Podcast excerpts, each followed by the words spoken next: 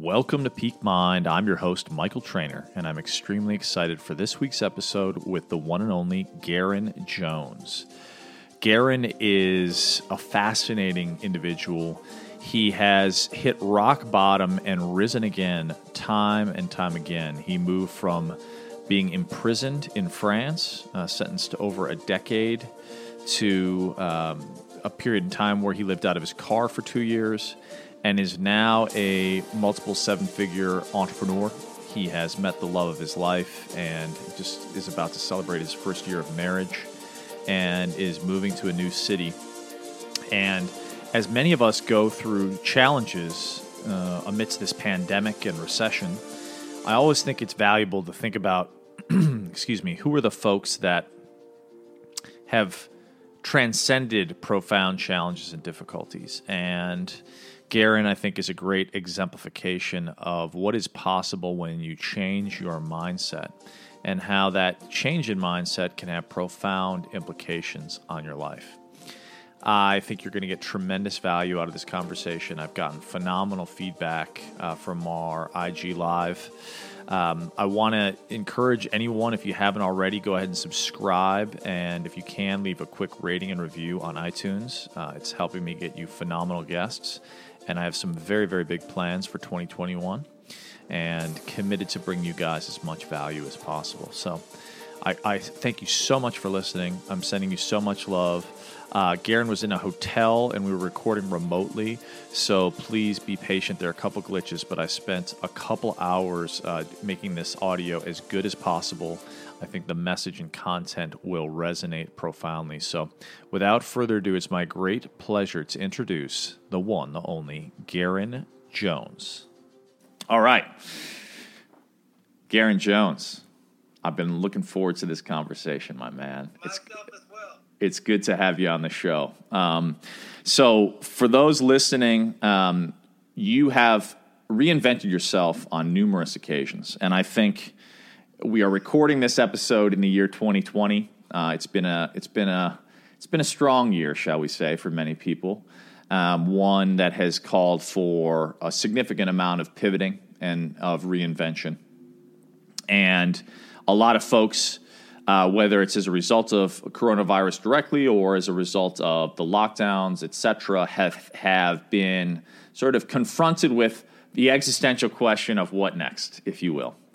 And one of the things I love about uh, your story is, and I'll, I'll, leave I'll leave you to share it. I don't want to uh, obviously that's your story, so I'd love for you to own it. But in the context of your upbringing in terms of where you came from and challenges as it relates to um, you know your dad uh, and and then you know sort of the context of prison and then where you are now uh, and you and I just spoke actually uh, last week, and you're with your beautiful wife, headed to a new new reality in Austin, Texas, uh, incredible new home. But you have been you know, to say you've been at rock bottom, I think would be an understatement. And I think um, the fact that you've you've perpetually redefined yourself and, and, created these mindset tools to to enable you to move through these challenging times is something I'm I'm very inspired by.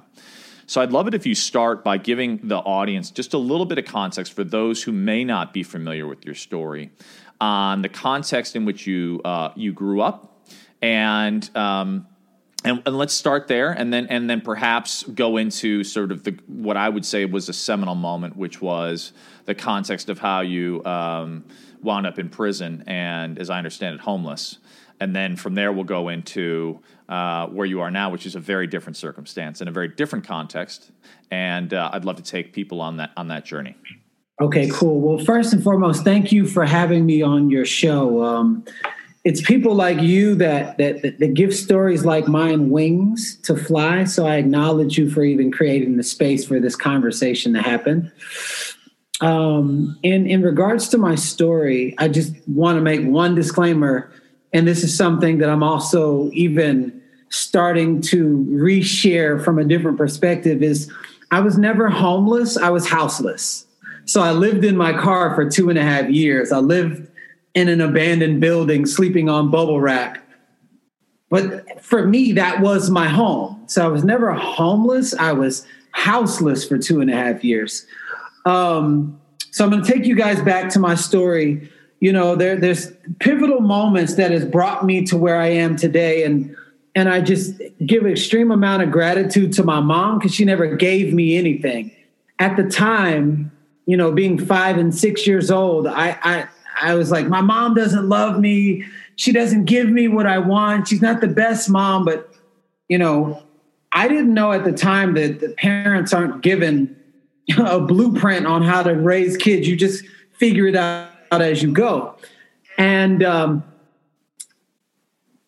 I remember asking my mom, I was like, Mom, can you get me these Jordans? They were a $150 pair of shoes. She says, Whenever you can make your own money, you can buy whatever you want. So, in that moment, as a six year old, I created a lemonade stand. I used to go door to door asking people if I can wash their car. If they told me no, I asked them if, if, if, if you know, if I could mow their lawns. And as a five and six year, year old, I was domesticating myself with what I now know is entrepreneurship. And no one ever gave me anything. However, I didn't understand that as a five and six year old. I had no idea that now the tools that I have to be able to create and design whatever kind of life I want started as a mastery of a five and six year old. Now I'm almost 42 years young and I've been practicing this over and over and over, but you can't change without awareness. So I never had the awareness that this was my mastery of creating an ideal life. Now, pivot that. I said I wanted to be a superhero and I wanted to have abs like an action figure. I wanted to be stronger than the average man. And, you know, I wanted to save and change people's lives all over the world. Now, name one superhero that didn't have to overcome a life of trials and tribulations in order to understand their powers. So, fast forward, me being five years old saying I want to be a superhero my whole life, I actually called in all of these what I now call my um, I call them character building opportunities. But I used to say, why is life so hard for me? Why is it such a struggle? Why do I have to go through all these different things? God, why do I feel like I'm living 20, 30 different people's lives and I'm just calling it in? But I'm only knowing this, and as I connect the dots, look looking backwards on the last 30 years of my life, realizing that me going to prison and figuring out a way to adapt and adjust according to what I felt life was throwing at, at me. Um, me living in my car for two and a half years. Mind you, I was in prison for two and a half years. I lived in my car for two and a half years, learning how to adapt and adjust according to what I felt like life was throwing at me. I also, once I got into business, Took me two and a half years to become a seven figure earner and understand. But notice the pattern of two and a half years. Hmm. Two and a half years living in my car. Two and a half years living, uh, two and a half years in prison. Two and a half years understanding the process of growth. Two and a half years when I said I wanted to get earn the trust back of my daughter.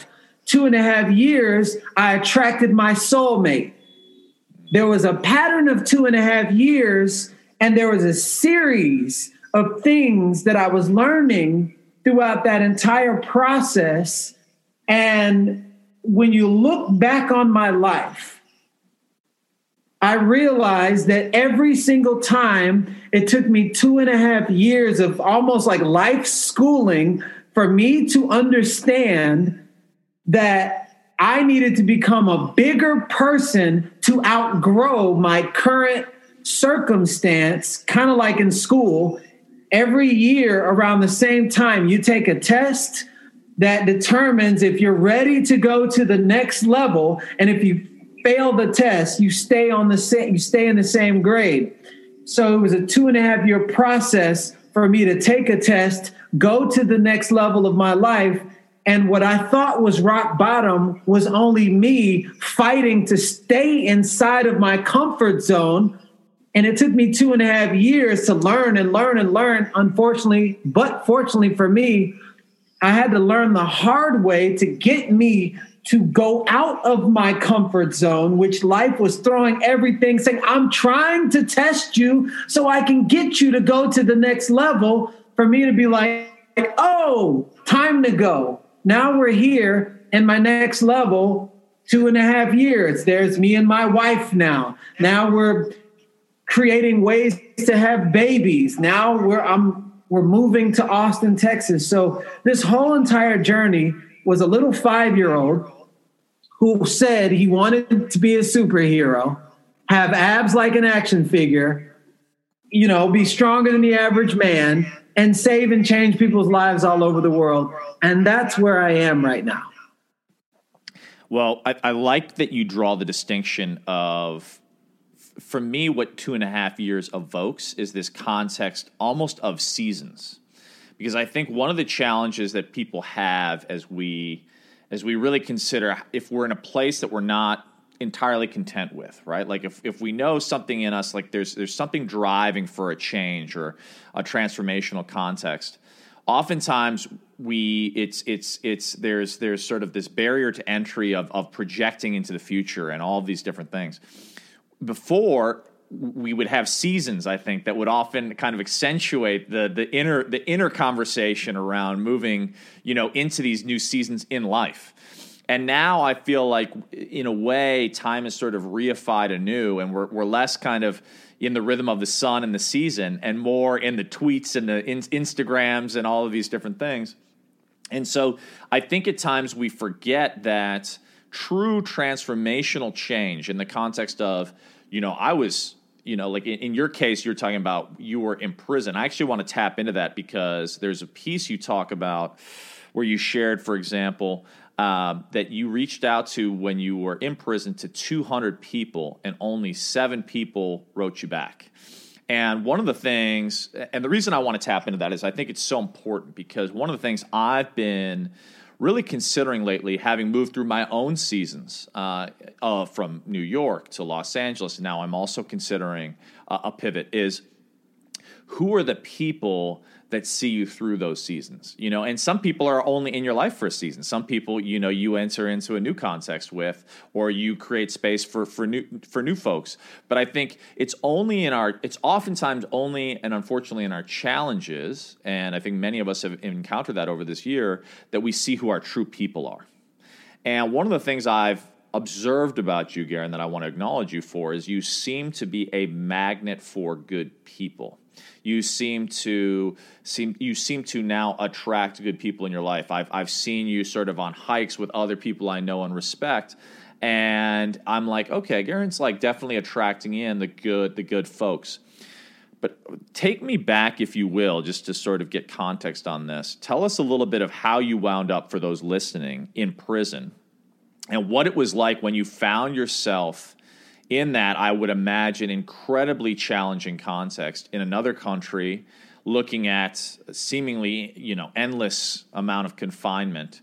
And when you wrote all the people i mean imagining because you were you were very in the tr- conventional sense of the word you were kind of on the you know you had billboards in times square you had these various things but all of a sudden uh, it's it probably felt very lonely and very very uh, i can only imagine. So can you take me back to that time? Because i think it'll set people up who are listening in a good way for some of the tools you've now, now utilized to totally change your circumstance. So i've always heard from other people to leave the past in the past. Mm. and when i tried to do that what I realized that I was also leaving all the lessons I could be taking with me into the present.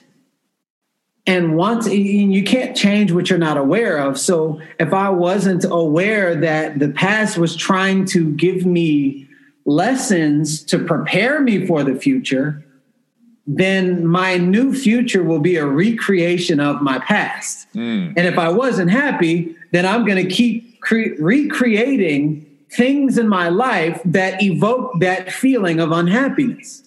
So, prison, what I want to reiterate for a lot of people just because I was in prison physically doesn't mean that you can't relate. Because if you're in a relationship that you know you don't want to be in and you feel like you're on lockdown, that's prison. If you're in a job, nine to five job that pays you less than your value, and you call another man or a woman a boss, and you know you don't want to be there, that's prison. And so, uh, contextually, we all pretty much mentally go through the same things, but on the surface, it may feel different. So, I want to bring that into the context as I go into the prison story and when you hear the prison story, I want you to also think about areas in your life where you know you're not you're your lesser self and you're just like, man, why am I still in this? And look at this as your form of prison. So before I went into prison, I used to always say, I feel like I'm so far away from where I'm supposed to be. I feel like I'm in jail inside of my own body. Next thing you know, I started getting into, even while I had billboards in Times Square, even while I had music videos out, people like, why would you even do that? Because here's the thing I was never taught how to make money or the discipline around it. All I was taught was when you can make your own money, you can do whatever it is that you want to do with it. So even when I was making money that made me feel good, guess what? I would find other ways to make money, even if it was, even if I knew it was wrong, because I never was taught any other way to make money. So while I had those billboards, I also had an uh, opportunity to earn extra income running drugs, like smuggling. You know, I was driving a luxury vehicle from one country into the next. I didn't know what was inside, but I knew that I was doing something wrong. But if you're going to pay me 4,000 pounds cash, and at that time it was uh, uh, 2.3 US dollars to one pound. So that's 9,000 plus dollars. And I do it seven times within two months. I've never had that fast cash before. And so I did that. This was back in 2002, 2003. And um, you know, I ended up in prison. And while I was in prison, you know, I, I said to myself, um, it's like, I, how did I get in here? Like, I'm getting magazines while I'm in prison, and there's literally campaigns of me and Wilson's leather and things like that inside of the magazines. I'm like, yo, what? How did I get in here? So we were able to watch um, Shawshank Redemption and it was, we were able to watch movies once a month. And T- Tim Robbins says they can take anything they want away from me, and but they can't take away my mind. And in that moment, I was like, wait a second, I know why I'm in prison. I asked for it. I said, I feel like I'm so far away from where I where I'm supposed to be, like I'm in jail inside of my own body. And if I can mentally put myself in prison till it becomes a physical reality, could I mentally become free regardless of my circumstance? Mm. So in that moment, I felt the feeling. Feeling is the secret. I felt the feeling of what it means to be free. And the only way I know to relate to being free is to do everything that I love. So I remembered that I love to sing. I remember that I love to motivate people. I remember that I love to create and draw. And I started bringing all of that to the prison, regardless of what was going on. I got popped for 6.2 kilos of heroin. They tested those drugs three times. But when I assumed the behavior of a free person, I'm serving a 12 year sentence. I'm on my second year when I became free in my mind and I started motivating people and doing everything that I loved, it's kind of like pouring uh, uh, um, water into a, a container. When it over when it spills over and overflows into the next container here's what happened. I started pouring love so much love inside of myself it spilled over into the prison. And that was my representation of freedom out of nowhere. They said, Jones, you're free to go. We retested the drugs and the drugs were fake. To this day, nobody knows how that happened, but they they tested and the the amount of drugs that were in there, they said 90% of it is fake or 80%, I don't remember, but 80% of it is fake. So for the time of the drugs that were already in there, you've already done your time, so you're free to go. So I realized I put myself in there and I realized I took myself out. And what that taught me was no matter what the circumstance is, the feeling is the secret. And when you become and you see yourself a certain way, what manifests is the physical equivalent of a direct reflection of how you see yourself in any situation. Mm. Mm. You, what you evoked from me was so Shawshank Redemption actually is one of my favorite films, and the scene that to me is so demonstrative of this concept, which you've just brought up, is there's a scene where they're and, and many who are if you haven't watched the film, you've got to watch it. But when they're on the roof and and uh, and Robin says to the guard, and he almost he almost gets killed as a result. But he basically says, "You trust your wife." And the guy's like, of course, the guard was like, uh, definitely not someone you mess with. And he almost pushed him off the roof, but he said, because if you do, you can make a tax. But anyway, long story short, in that context, he said, I'm happy to do your taxes, you know, like, and, but what I want is two beers and one hour for each of the guys on this roof. He didn't even drink it himself.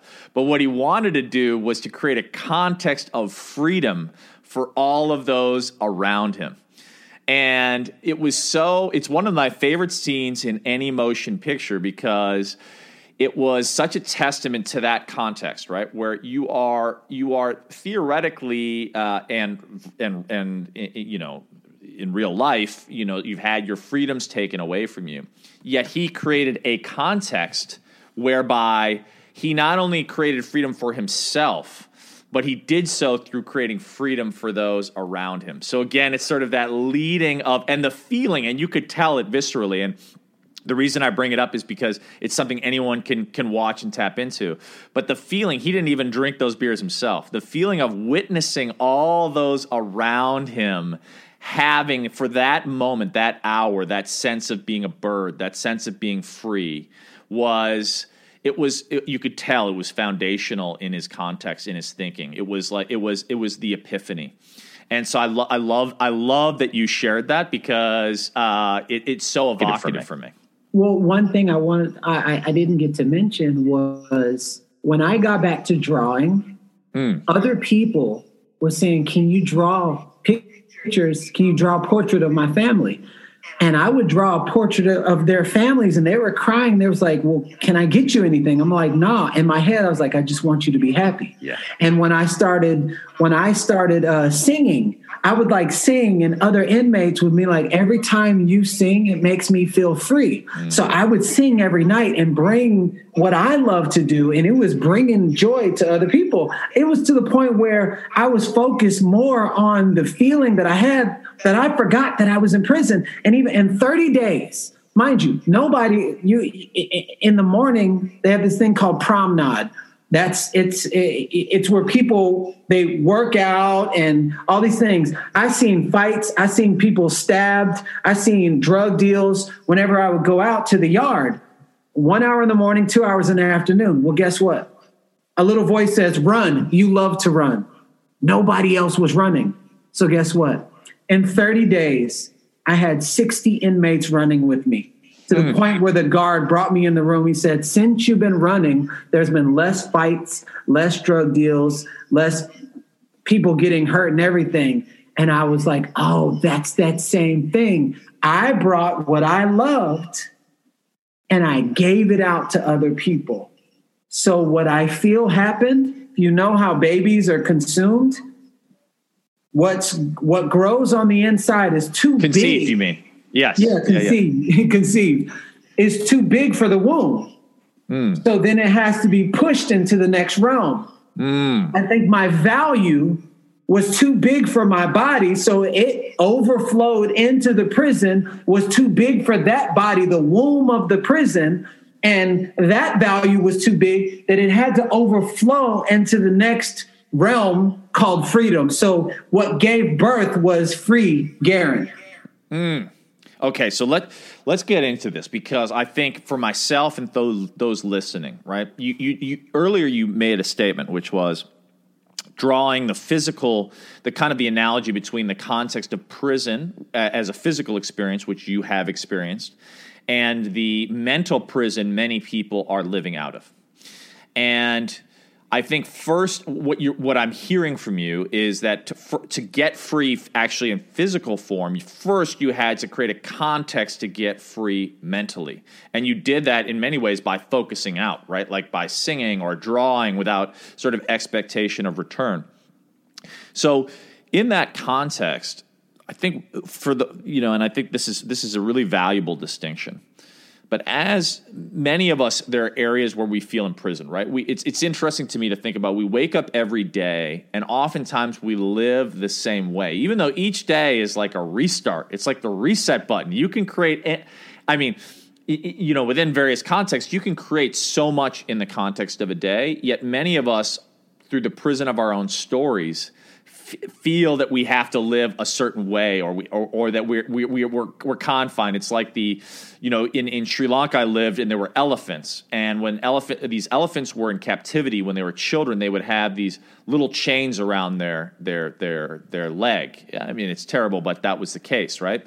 And so when they became huge elephants they actually could have easily torn that chain out but they had become so uh, accustomed to that chain that they never tried because in their mind that chain was insurmountable, right? And I think that analogy draws true for many of us in our lives. Um, you know, uh, for me, I just to make it personal, right? Like, and and there's way bigger challenges that I've confronted uh, in my life. But you know, it was interesting when I talked to you last week. It was about moving to Austin, and I've moved. You know, I've lived in Sri Lanka. I've lived in. I've lived all around the world. But right now, i I know that where I'm living isn't the exemplification of where I want to be. But I feel, in some ways, in a prison in my own mind around the momentum of what it will take to get there, even though I've done it so many times. And I know that that can be relatable for other people where they know that there's a change they want to make, but for whatever reason, they're still feeling caught in the confines of that familiarity, whether it's comfort or whether it's discomfort, right? What was it or what tools do you have? And i and i know that this is something you you talk about because i've listened and been inspired. How do you how do you evoke in that in others that sense of possibility of transcending this this context of the prison that we hold within our minds right? Like how do we train ourselves for freedom first in the mind such that we can create a greater freedom and context outside? Well, one, um, I think this, that's a great question. One, it, most people think freedom is outside, real freedom is outside freedom. Mm-hmm. And it actually is not. The p- power to possess your own mind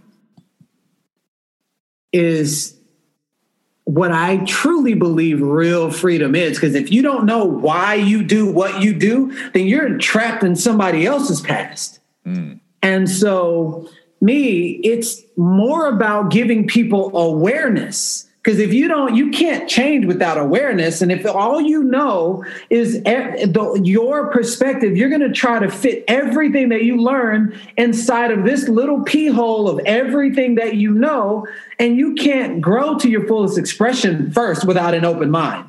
So if you're closed into this, you block off all possibility of any other learning, any other lessons, any other um, different perspectives to look at. So my role is to at least give or share with people the awarenesses of how this even happened in the first place. So uh, a story that I share all the time, you take a little dog, okay? The dog has, he gets in the neighbor's yard and then all of a sudden, the neighbor's like, I'm going to call the puppy pound on the dog. You don't keep your dog on a leash of pooping in my yard. Well, guess what? The, the, the, the owner puts a little shock collar over the dog's neck. And then all of a sudden, the dog goes to the, the little electric fence and it goes bam, fear, pain, bam, fear, pain, bam, fear, pain, fear, pain, fear, pain. So when that dog gets domesticated by fear and pain, it creates an invisible wall of fear, but because it has so much emotional content, content um, that's associated with fear and pain, even when the owner removes the shock collar, mm-hmm.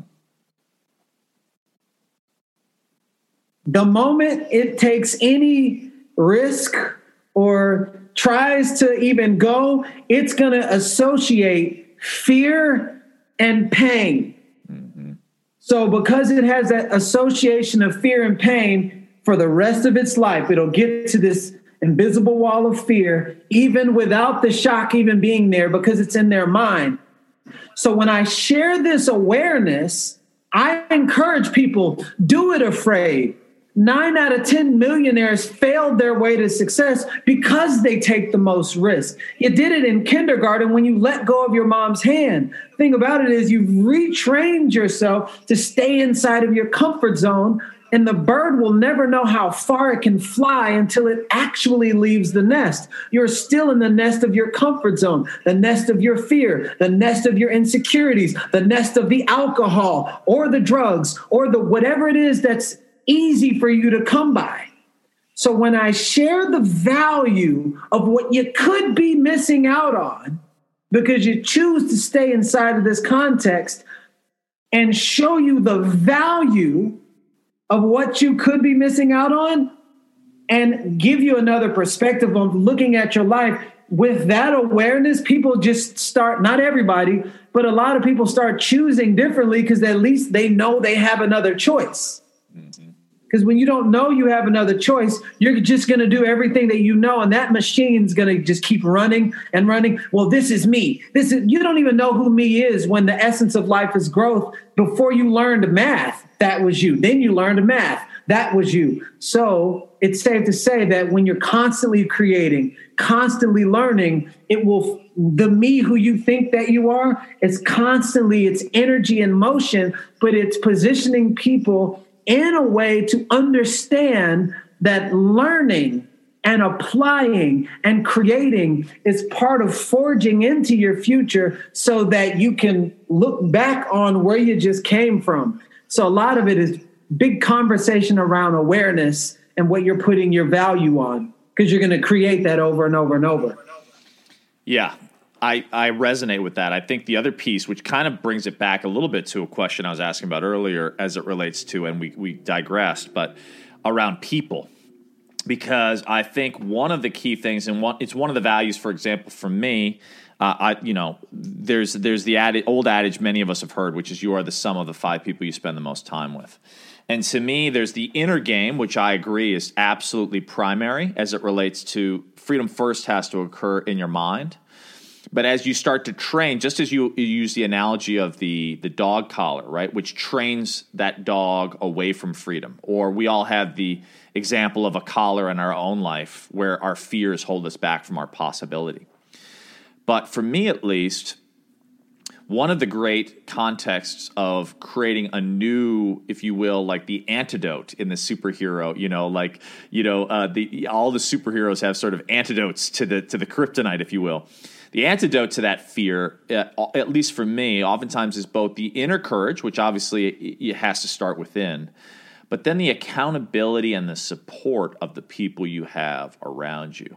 To me, at least, uh, and and one of the things you know they you know Harvard just did research that showed that the greatest corollary to your long term health and happiness is the caliber of your long term relationships, and to me one of the things that I've really gotten clear on is how your who you associate with influences and reinforces beliefs either positive or negative right? There's another st- that there's another saying if you if you're the smartest person in the room right you're in the wrong room. And so how do we start to um, create that antidote to the fear by surrounding ourselves with people that inspire us to be that that version of ourselves, that expression of freedom that is our birthright, that we is the is the version of of who we are that we know we can be. And I I'd lo- I just love it if you could share a context because it sounded like at least in prison there was a context where you know you had 200 people in your life. That's a lot of people, more than most, but only seven of those folks. Uh, it sounded like responded right, and you know, uh, it, it, you know, Oprah has a quote uh, where she says, you know, everyone wants to be with you when you're on in the limo, the true test is to see who wants to come with you on the bus you know and and so I've really been thinking about that, right? Every, all of us have, the, for lack of a better term, party friends or friends that are there in fair weather. But how do you find the people that are there for you on the bus as you're moving towards your vision of freedom or your limo, so to speak? And how do you truly assess how to cultivate those types of relationships and know that they are aligned to your vision? So, this is another good question. One thing you got to be real careful when it comes to talking about this because a lot of times people give everything outside of them power mm. instead of realizing that everything that you're looking for is already inside of you. Mm. So remove the word people and then replace it with the word reminder. Mm because anybody that you attract in your life is reminding you of what your soul already knows. So you know, when people all the time, it's like, "Oh, you changed my life." I was like, "No, I showed you another perspective. You changed your own life. You keep that power." And so, a lot of times when people are looking for these high level people, is because they don't see it in themselves. Mm. And so that's why it never happens. It's like, oh, I'm, I'm looking for a man to complete me or a woman to complete me. If I get this money or if I get this house, then I'll be ready. No, it's how you see yourself. So if you don't see yourself as one of those people, they're not going to want you to be around. Like I'm around, I've been attracting a lot of high caliber people, but I don't see them as beyond as as beyond me. I see them as my mirrors. And just like you said earlier, they're like, it's either positive or negative. So the people that you choose to be around you, take the word people out and then just put in reminders. They're reminding you of either your weaker self or they're reminding you of either your stronger self. The more reminders that you have around you, you'll constantly keep seeing your weaker self inside of everyone around you and you'll stay there, or you'll constantly keep ref- seeing the reflection of your higher self. When you see your higher self in everyone, naturally, naturally, the, the people are going to change around you. So I'm not going to seek for those people outside of me. I'm seeking for that inside of me so that when I'm around those people, I there's a sense of belonging. I'm not trying to fit in it's like I belong here. Mm-hmm. It's like I was at a table with, you know, uh, friends of mine, Ben and Azria and Gerard Adams and and and Peter Crone, and I had never met any of those guys before. But when I was at this 12 person mastermind table, I was hearing all of these amazing concepts and everything, but I wasn't like, oh my God, I'm blown away. I'm like, I belong here. Mm. These are my people. Like, these are my people. These are my reminders of my highest self. But I had to know that within myself first before I even was, you know, at that table. So that's why it was a puzzle piece that was meant because I could see myself and everyone like, oh my, it wasn't like that. But I had to see that in myself first, which is why I wasn't invited to that table before. Right. Okay. So let's get into this because I think the the distinction you're drawing is valuable in that the that who you're it's who you're being that attracts everything in your life, right? Like we we often live in a in a in a fallacy in our culture that if only I have this, then I'll be happy. If only I have this relationship, if I have this thing, this house, this girlfriend, then I'll be happy, which is totally backwards. It's who we're being that attracts everything in our life. So I I, I resonate with that. But I think for those listening you know, I think that the key question then is great. What are the tools you utilized to be who you are such that those reminders of the higher reflection, showed, showed up. up. That's, That's the fundamental question then. Yes. So you carry this language tool. Life's not happening to you, it's responding to you. So if life is responding to us, well, then you can take the responsibility of really evaluating yourself. How's your attitude? how's your value that you place on yourself you're like oh i don't you know nobody likes me and no so like really really take in to your inner self talk and what's that inner self talk if it's negative the majority of the time if you know what's your relationship to money? It's like oh man i just can't attract no money. I know that it has nothing to do with a piece of paper with perceived value. It's the value in which you see yourself period and everything is responding to you based off the value in which you see yourself. So if you don't see yourself in value and it, this is to answer your question how do you in which way do you value yourself? Like your thoughts, your inner dialogue, your own health, mind, body, soul, heart, and spirit. I can have a five minute conversation with somebody. I can hear the negative undertones in their conversation of, oh, that person is doing well. It, it, she got over on this. I, I know what that is. What that is, is you're reflecting on that person's life according to how you see yourself, which is in comparison so if you're not comparing yourself to yourself, then you've already lost the battle because you've given the power to that person outside of you, which comes right back to how do you value yourself?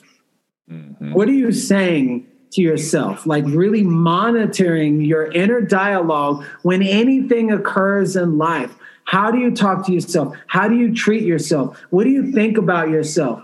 Um, so that self love conversation is the very first thing that I go to. If you have all of this money, but you're extremely overweight, what that tells me is you overcompensate to distract from the love that you don't have in yourself. You know what I'm saying? So you can always tell who's overcompensating in certain areas. Like, how did you get in a heart attack when you're 45 years old and you're a multimillionaire, you got all these cars, all these everything, you have everything but yourself. So it'll come right back to you're either valuing yourself, like how you see yourself in your own eyes, or not. Is it is, is it effective? Is it ineffective? Don't measure it by money, because I've seen somebody put a bullet into their brain. They had everything but themselves measured on how you see yourself. And if there's anywhere in there when it comes to your health, the things that you think about, the things that you allow to come out of my, oh, I'm so stupid. No, you're not. Why are you so hard on yourself? Learn how to forgive yourself. Be gentle with, with this because how you treat this is how everyone is going to treat you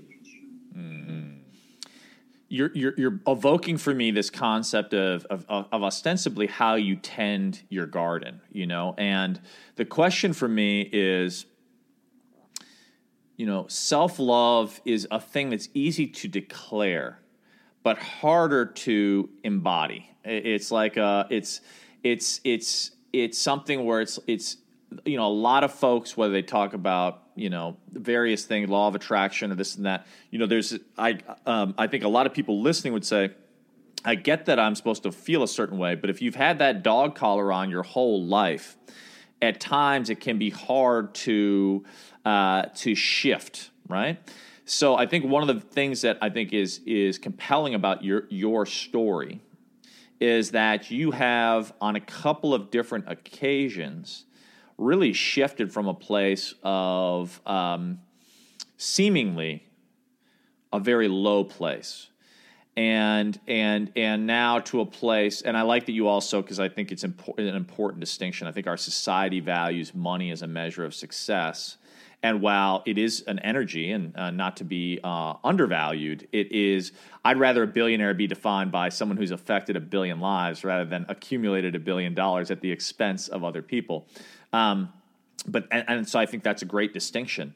That said, how have you? And to me, this comes down to you know, and I'm not saying you've arrived, everything is hunky dory, anything like that, but as someone who you know to use things people can understand, was in prison, looked like had a decade of prison uh, before them, to now, you know, being in a context of abundance financially, being in a context of finding the person who you feel madly in love with, as I understand it, a year into the relationship, moving into a new city in a totally different context, right? So you've you've created a con and sitting at a table, in your own words, with folks that you feel were great reflections of that evolution.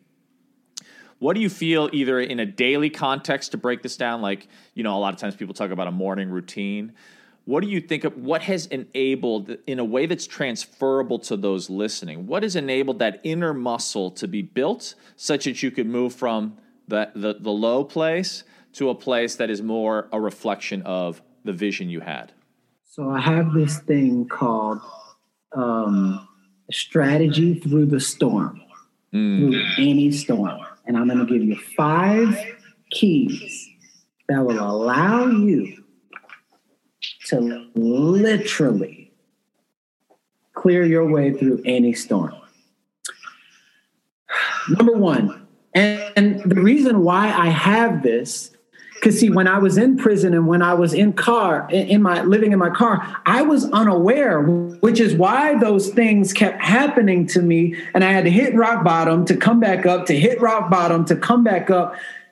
You can't change what you're not aware of. So I was like unconsciously doing things that I didn't know was getting out until I got on the self mastery and self discovery path. I'm like, oh, that's why that happened. I let my ego rise up. Okay, so I start working on evolving in my ego and and being in the element of love. So I started extracting all the lessons and all the things that that I did that created who I was being that caused me to uplevel myself and allow life to manifest around me through everything that was quote unquote a hard time because everybody's going to go through hard times but it depends on how you respond to it and how you look at it determines on the result that happens mm-hmm. so i don't believe in hard times no more I just call them character building opportunities.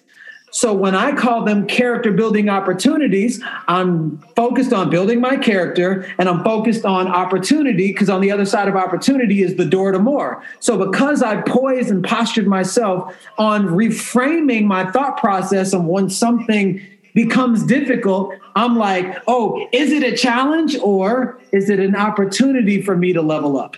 So, strategy through the storm. Number one, write this down acceptance. If you do not accept what's in front of your face, if you don't accept what it is, then you'll stay stuck in that mundane of life your entire life. Because if you cannot accept what is, you will never get to the space where you create the space for the next level. So even with this pandemic, people like, no, man, when it's going to go back to normal, it's not going. I don't want it to go back to how it was before. It's like the universe is challenging us to level up in every area. It's like a cell phone. When you don't update, don't update, up, don't update. It slows your phone down. So maybe our lives have been slowed down to cause us to wake up and actually start thinking and creating again. So when you accept what it is, now you'll have more brain space and more energy capacity to actually create what can be from the space of acceptance. So, number one, acceptance. Number two is to build, build and create. Once you accept, then you start building and creating from there. Now, anytime that you create and you focus your mind on building, it's going to operate it's going you're going to create stimulation just like a cell phone when they when they let go of the old camera it makes space for the new camera so that's why people are standing in lines for like two days to get the new iPhone because there's so much stimulation. We can actually do that to ourselves, but we got to manually do it. So it's like when you're really like, what can I create? What can I create? Focus on the world's problems, whatever. People are unhealthy. People are dissatisfied. Why are they dissatisfied? When you start creating in that area, now you access a higher, a, a, a, a higher uh, power stimulation. And so when you're stimulated, you're using more of your brain power. So first is acceptance. Number two is create. Okay. Number three, like my man Bruce Lee says, be water, my friends.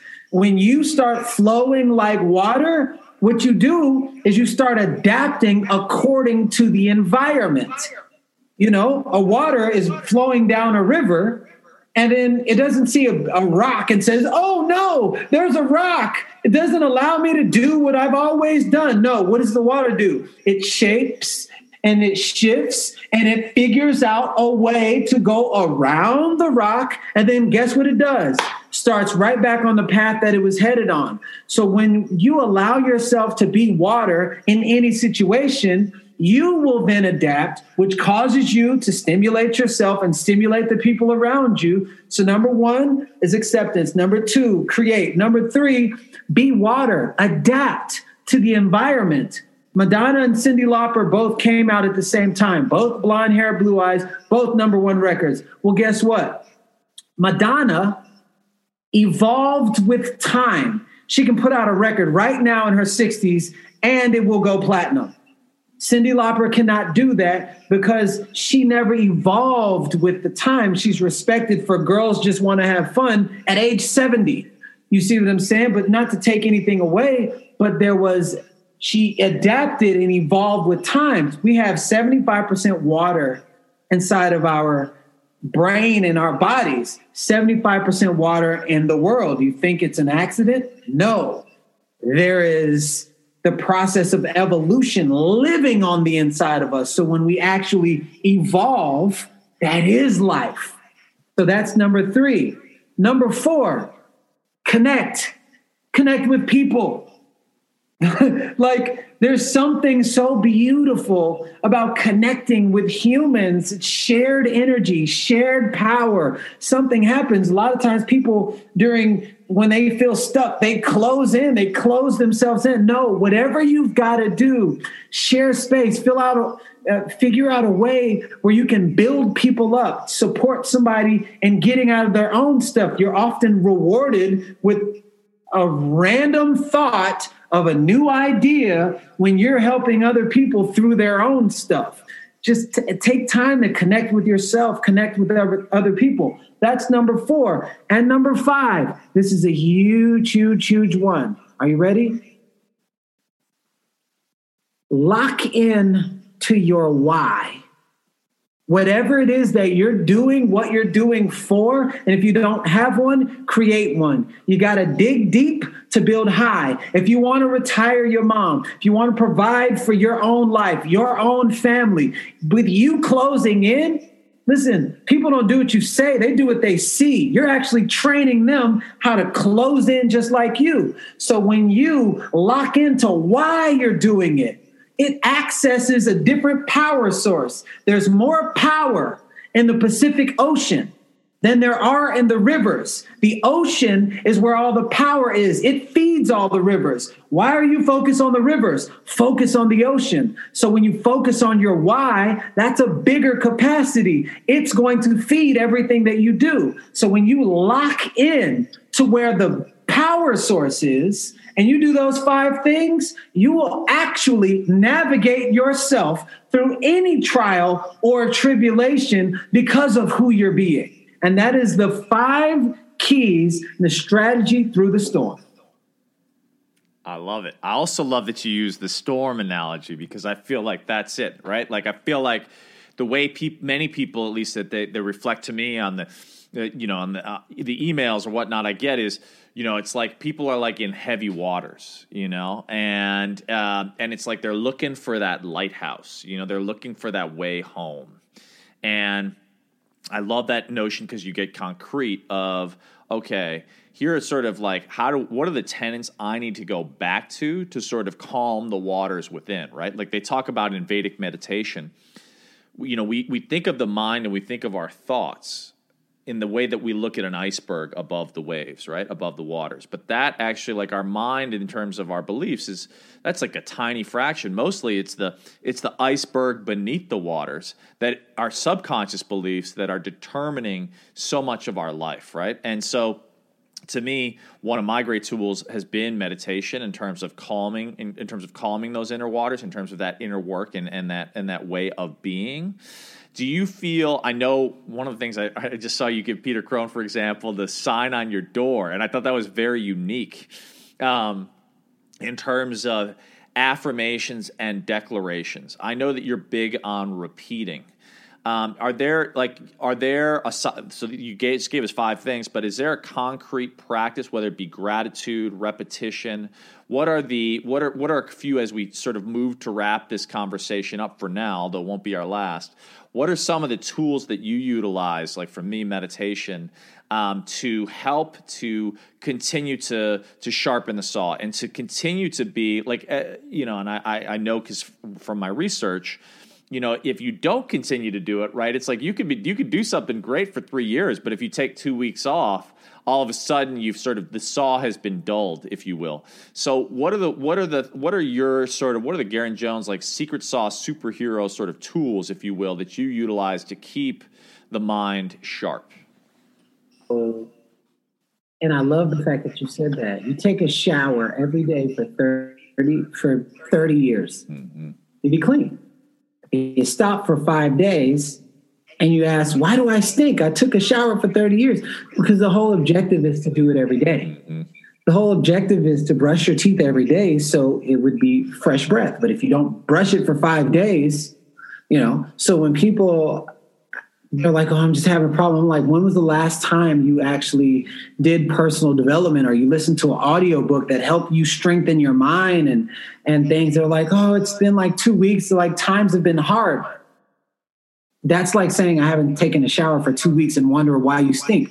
You've got to refresh your mind every day. And the whole purpose of doing it every day is the continuous repetition is to literally override 20, 30 years of thinking the same way. So if you imagine the momentum a locomotive train has and the strength that super Superman has and what happens when it first when Superman first gets there, it's like boom, it actually pushes Superman back because of the momentum. So he's got to push with 10 times the velocity to get it to go back the other other way. So when you're want to reframe, and I don't like really believe in change, it's kind of like remind yourself of what your soul already knows or break back into who it's like not breakthrough, but break back into who you've been this entire time remember. Yeah. The keys to transform is to override your current domestication. That's like learning a new language. You've got to immerse yourself in that new language. So, for the question that you asked, it's like it's the immersion of the affirmations. You consider your mind like a concrete block. Well, if you drop a seed on concrete, nothing's going to happen. But what's underneath concrete? Dirt and soil. So what do they do? They have a drill. It doesn't just happen once. It goes over and over and over and over and over and over and over and over and over and over and over and over. Boom! And then it opens up, the seed drops in, then it's planted, then all of a sudden growth happens. So telling yourself certain affirmations for me on a daily gratitude, you know, for anybody that's keep it simple, I was like, list out loud 20 things that you're grateful for every day, every day, because it keeps your mind focused on gratitude. Gratitude is associated with love. Love is what causes all things to birth and grow, and that energy of creativeness and babies are born from it like we're all born into it we just learn how to do everything else so when you're using the frequencies of your heart, which is the most powerful frequency in the world, the EKGs of the heart is the most powerful frequency in the world. And most people don't use it, they use something outside of them. So when you're grateful and you say, I'm grateful for this, I'm grateful for being alive, I'm grateful for my slightly crooked nose, I'm grateful for my hair, I'm grateful, like I'm great. Every day, you charge yourself up. And when you present that self to the world, people are benefiting from the overflow that you first give to yourself. And I won't get too scientific because you gotta, you can't give the baby pre-calculus. The ABCs to understanding constant evolution and transformation starts in the heart. And maybe you don't have to go to prison like I did. So maybe you can have this this tool that I had to learn the hard way to get by being grateful every day, being grateful for who you are, why you are, being grateful for the weather, being grateful for just humanity, being grateful for your skin color, being grateful for people just like, period every day and train your mind to actually focus on gratitude, you'll then start to see the good in everything. When you then start to see the good in everything, the good in everything will show up for you on a daily basis. Mm. I love that. I love that. I I couldn't resonate with that more. I feel like it, when when you are and you it's tangible. You can't be in judgment, you can't be in anger and be in gratitude at the same time. I feel like right. gratitude is the language and expression of love, and I, I totally um, resonate with this idea of living from the heart. Um, so I, I, really appreciate you on that. Last last couple questions. If you were to choose, and I know you read a lot uh, well when you're in prison, and I know you read a lot now. If you were to choose two or three books that you feel would be of great service to the audience, um, what are your two or three favorite books? So, and I'm going to encourage everybody to try this on because there's different ways that the human psychology receives receives information. Every book that I suggest, get it in paperback and audiobook because when you read things, you'll read it in your own voice. When you get the audiobook, you now have a mentor so when it's like a it's like a mentor and reading it in your own voice is i feel the quickest way to get things living inside of your body not reading books for memory because i know lots of people who read and they can quote everything but their life looks nothing like what's coming out of their mouth. And the only true testament that shows your level of like knowledge or wisdom is what shows up as the you know the physical equivalent in your life instead of reading a book for memory read it for mastery. Mm. and so i would suggest you know for people that are like spiritual you know anybody who knows me they know i'm a follower i'm a follower of christ but my message is for everybody. That's why my best friend is muslim my other best friend is jewish and so it's like my message of love is for all of humanity. So for people that are like spiritual and they're followers of Christ, I highly suggest The Power of Positive Thinking by Norman Vincent Peale. It's a book on Christian principles, but it's principles that all of humanity can use because it's like love, peace, happiness, and things like that. Um, so that's one. Number two is a book by Rhonda Byrnes called The Power. And that is all about practicing gratitude, practicing love, and all these different things. So she's the lady that did The Secret. So The Power is such, such a great book. Now, there's Napoleon Hill. He has a book called Think and Grow Rich. I'm not talking about this book. He has another book called Grow Rich with Peace of Mind.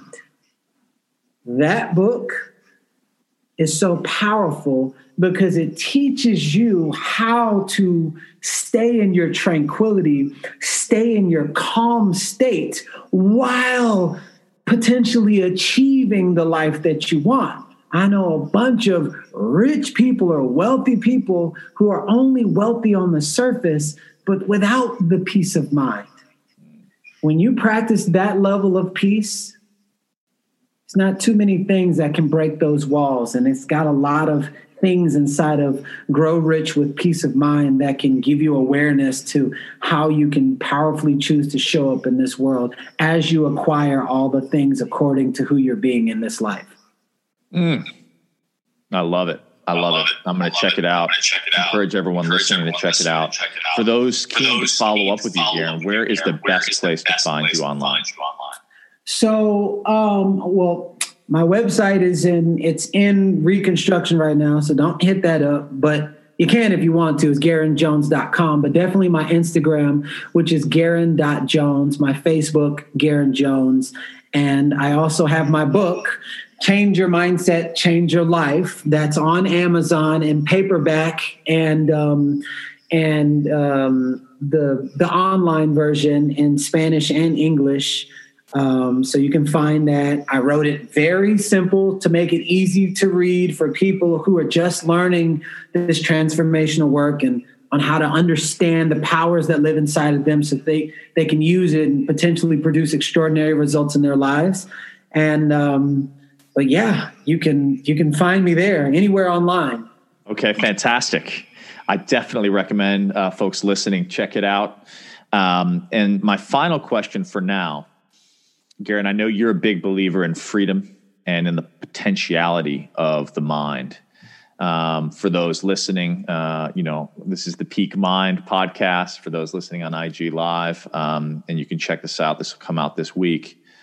But I all, all, often ask guests, especially those that are oriented towards the power of the liberation of the mind, what is your vision of a peak mind?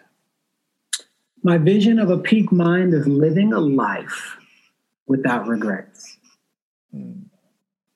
You, when you get to your deathbed, your physical body is about to leave this earth. You know you left it all on the table and you're happy to go. Mm. But the way you chose to live your life will carry on in the millions you have impacted. That's what's up. I love that. I often think about the eulogy exercise and thinking about if you were to hear the words of your loved ones reflecting on the impact that you've made in their lives, how would you want to uh, be remembered, and then to live your life commensurate with what you evoke in the hearts and lives of those people you've touched. Uh, so that's, I think, such a beautiful reminder. Garrain Jones, thank you so much for your wisdom. Thank you for your truth. Uh, I'm very grateful for us getting to know each other. I'm very excited to see you in Austin, and uh, it's been it's a pleasure, and it, it will be the start of, of, many more conversations. So much love to you, and thank, thank you, so, much. much. For your for sure as well, and thank you so much for this platform to for these conversations to actually happen, so we can support people and their their you know whatever they're seeking. So thank you again for creating the space. A pleasure, my man. A pleasure. And there you have it. I hope you enjoyed this episode with Garrain Jones. If you did, please go ahead and hit us up at Garrain.Jones on Instagram, at Michael Trainer on Instagram. Uh, tag us with a, a story uh, telling us what you got from the episode. I'll, I'll share it out. Always love receiving your feedback. As always, you can hit me up anytime um, at Michael Trainer and let me know what you're loving, um, any challenges, um, any guests you'd love to see on the show. Uh, please go ahead and leave us a rating and review over on iTunes. Subscribe if you haven't, and share this episode with anyone you think uh, would benefit from the message. With that, I'm, I'm so grateful for your guys' time, your energy, for your for your listening. I do not take it for granted. It means the world to me. And I'm sending you guys so much love. Please go out there and live your inspired life.